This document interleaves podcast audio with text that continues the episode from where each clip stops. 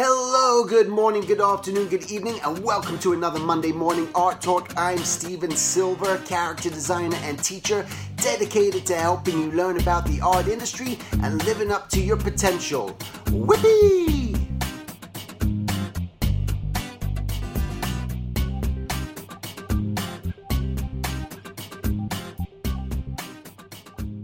All right, so before we get started here today, just a couple of updates. I'm going to be at LA Comic Con, which is coming up on the 11th. I'm going to be doing a panel uh, there as well on design. And I'm going to be, there's going to be a uh, workshop coming up in Irvine, which is on the 19th. So that's coming up pretty quick here. If you're interested, you can go to the link below. That's an all day workshop on mindset, caricature, and character design. So we're going to cover a lot in that. Um, and that's that. So today I wanted to talk about a couple of different things based on some comments from people, different questions. One of them was in regards to finding time for yourself to develop your own brand, your own self, your own intellectual property, your own work outside of working for other people. When you're at a studio job all day how do you how do you build up that momentum? How do you do something like that? And the other one was in regards to being a digital nomad. Uh, this person had asked about just curious why studios aren't necessarily interested in being hiring just freelancers all the time and do I think the industry is going to change? So if I remember all that. I'll come, I'll come back to it. But first, I just kind of wanted to address about building your own brand while you're working in the studio. Oftentimes you will find you're working at the studios. You go in there from what, 10 to 5, 9 to 6, whatever it may be. Yeah, you've had a long day, especially if you're a board artist or you just have an animator. You got a busy day, you're crammed, you come home at night you got these other ideas of things you want to create, but you just kind of burnt out. I get it. That sort of stuff happens. I was working. I just want to tell you just a brief thing about my experience with that and how I and how I handled it. When I was working inside the studios, again, I haven't been inside the studio. I work for the studios freelance, but I haven't been in-house in the studios for about 12, 13 years now. And when I was working on the the properties, it was whether it was Kim Possible, Danny Phantom, you know, those were some pretty crazy busy shows working on. But during that time, I was working on my my own book. I was trying to develop my own thing. I've always been one that believes in entrepreneurship. I had my own business doing caricatures on the side when I was working at Warner Brothers back in 97.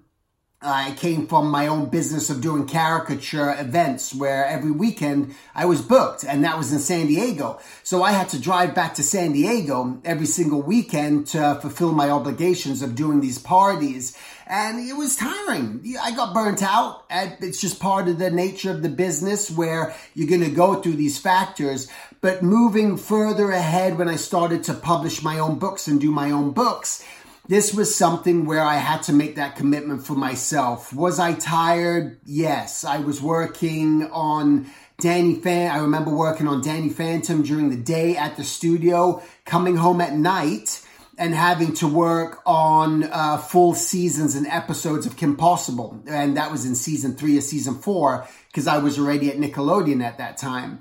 On top of that, I was working on publishing my own book. So I was making my own books and having a kid at the same time. So there was a lot of stuff going on. Oftentimes, I truly feel I don't think that I'm a workhorse, a work machine. I don't think I have superhuman powers. I don't think I'm any different than anyone else.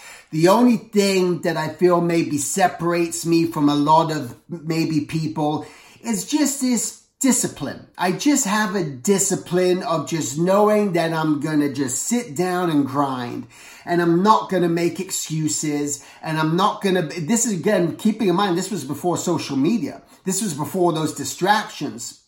So people can get burnt out and, you know, just from that, that distraction of just looking at other people's stuff and mentally getting burnt out in their mind without even picking up the pencil. You haven't even picked up the pencil to draw and you're burnt out in your mind because of all this terrific work you've seen and convinced yourself that you're not as good or I'm not going to be able to get to that level. So then you're kind of mentally already giving up as opposed to when you come home from night, you may say that you're physically exhausted, but are you truly physically exhausted or, or are you feeling like, well, I can still go out and I can go to a movie. Otherwise, I'm going to go out and do this and I can go do that and I can do, you know, all these other things that you can do. So is it truly real? Okay, so that's just kind of addressing that aspect of it. Is it real? Is, is it a truly real situation or are you making excuses? You got to dig deep and dive into that and ask yourself, am I just making excuses or I've seen other people do 50 billion things. I just explained what I was doing. Can I do that? I'm pretty young. You know, I don't know your situation, anyone's situation. Are you married? Do you have kids? I don't know what your scenario is, but just dig and dive into that just a little bit. In regards to getting stuff done, one of the things on another side that I would do, because I would have long days, granted, you're gonna have those long days, you're gonna have those burnout days, you're not gonna wanna, you're just gonna wanna sit on the couch and do nothing. And you know what? That is okay. But as you're working on your own brand and you're trying to develop and draw for yourself and do these things, and you do work at the studio, every day, almost, I won't say every day because I can't remember, but I do remember a large chunk of my time when I would show up at the studio in the morning. Uh, number one, I would do some drawing and reading or anything else when I took the train. So I had the option to take the train to work, where that was very fortunate. Not everyone has that where I could do something there. But every time I got into work, you know what I would do? I go grab my coffee. I'm saying hello to my studio mates. I go into my studio and the first thing that I would do is work on my own stuff flat out, I'm not to go into the studio straight away and start working on the stuff that's required. I know myself that I'm to do my best and I'm to get what's required of me done. And I never miss a deadline. I will meet every deadline that is given to me. That I know about myself. So I knew I can go in. I got my coffee and for about 30 minutes to 45 minutes to an hour, and I would just sit there and I would just work on the things that I wanted to work on. Practice. If I wanted to practice something, I would practice that. And that's what I would highly recommend you do before you even start moving into working and burning yourself out working for someone else. Not that you're not grateful for working for someone else, but the reality is when the show's over, they're going to be kicking you out. They don't let the door hit you in the arse. Thank you for your service. We're so glad we burnt you out. We don't need you anymore. Now you're getting older. Now you're getting more tired. Now we're just going to replace you and get you. It's, this is the sort of stuff that goes on. Okay. So this is why you have to live on an 80-20 rule. You got to do 80% for the company, for the person that's paying you. Do your best. Give them your 80% is a lot. You are giving them your best. You know, you're not, you're going to do what's required, but you got to put 20% for yourself. It is vital. And another thing that I would do is at lunchtime, true for myself. You can choose, and anyone that worked with me will testify to this, that I was at lunchtime, I was sketching at lunchtime all the time. If I wasn't sitting in my studio, in the, in the studio space at lunchtime and never left to lunch, and just ate my lunch at my table and was just drawing for myself. When I was at Disney, I would go to the commissary and I had my sketchbook and I was drawing. When I was at Warner Brothers, um, when I was at Sony, I was drawing at lunch and every and this is the thing that you do a drawing for myself. And this is where you can grab some different friends different mates. The problem that i had and i remember distinctly i remember being at warner brothers and going hey man you want to go sketch at lunch? People like sketch at lunch? What the hell is your problem? I've been drawing all day. Why would i want to go draw more at lunch? All right suit yourself. But that's what i did you know, and then I found maybe one or two other people that had the like mind. So what you got to do is start surrounding yourself with like-minded people. Even though there's artists in the industry and you're working with artists, doesn't mean we're all the same. We're not. Some of us are more driven than others. Some of us want to get better. Some of us want to improve. Some people become complacent and they don't care. There's a lot of complacency. And it's funny. My son, he works for the uh, with the police department and he says when you go down the stairs in the police department there's a sign on the wall and it says complacency kills.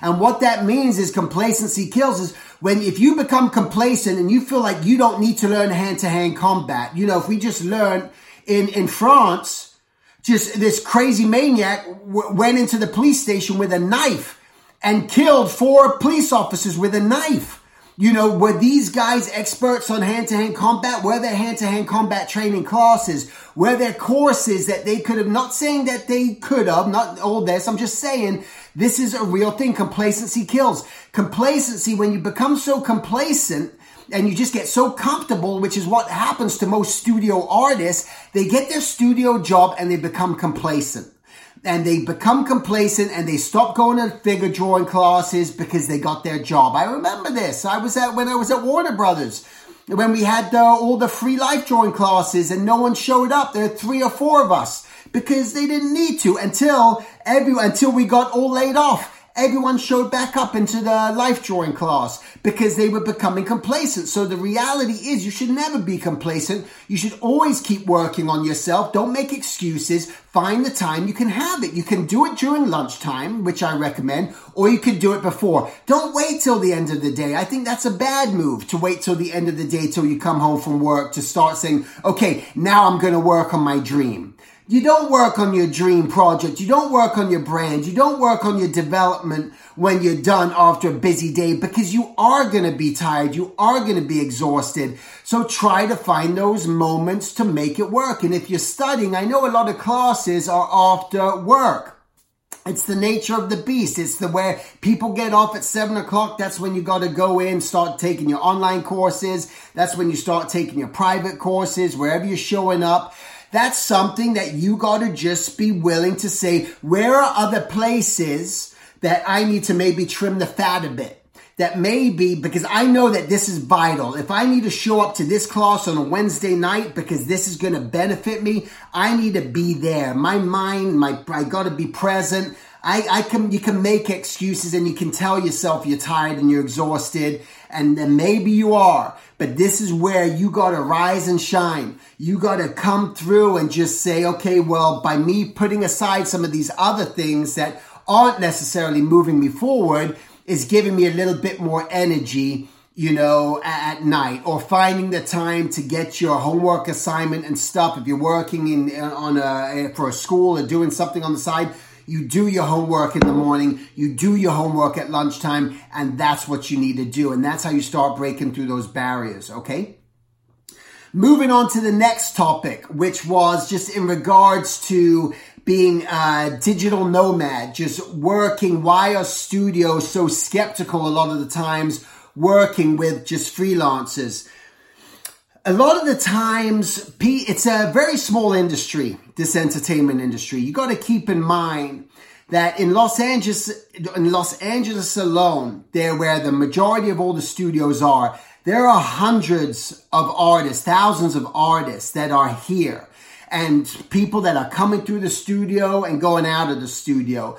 But people will always like to work. It's in the nature of the business with any job. I don't care if you're working at Starbucks or anyone else is referrals. If you, if I've worked, if I'm working at Starbucks and I leave Starbucks, or maybe I'm working at Starbucks and I got a buddy that's never worked at Starbucks and wants a job, I may tell the manager, hey, my buddy wants a job. They're really great, man. You're going to really love them. That's going to be one up against that other person who that per, they have no idea, just a blind application.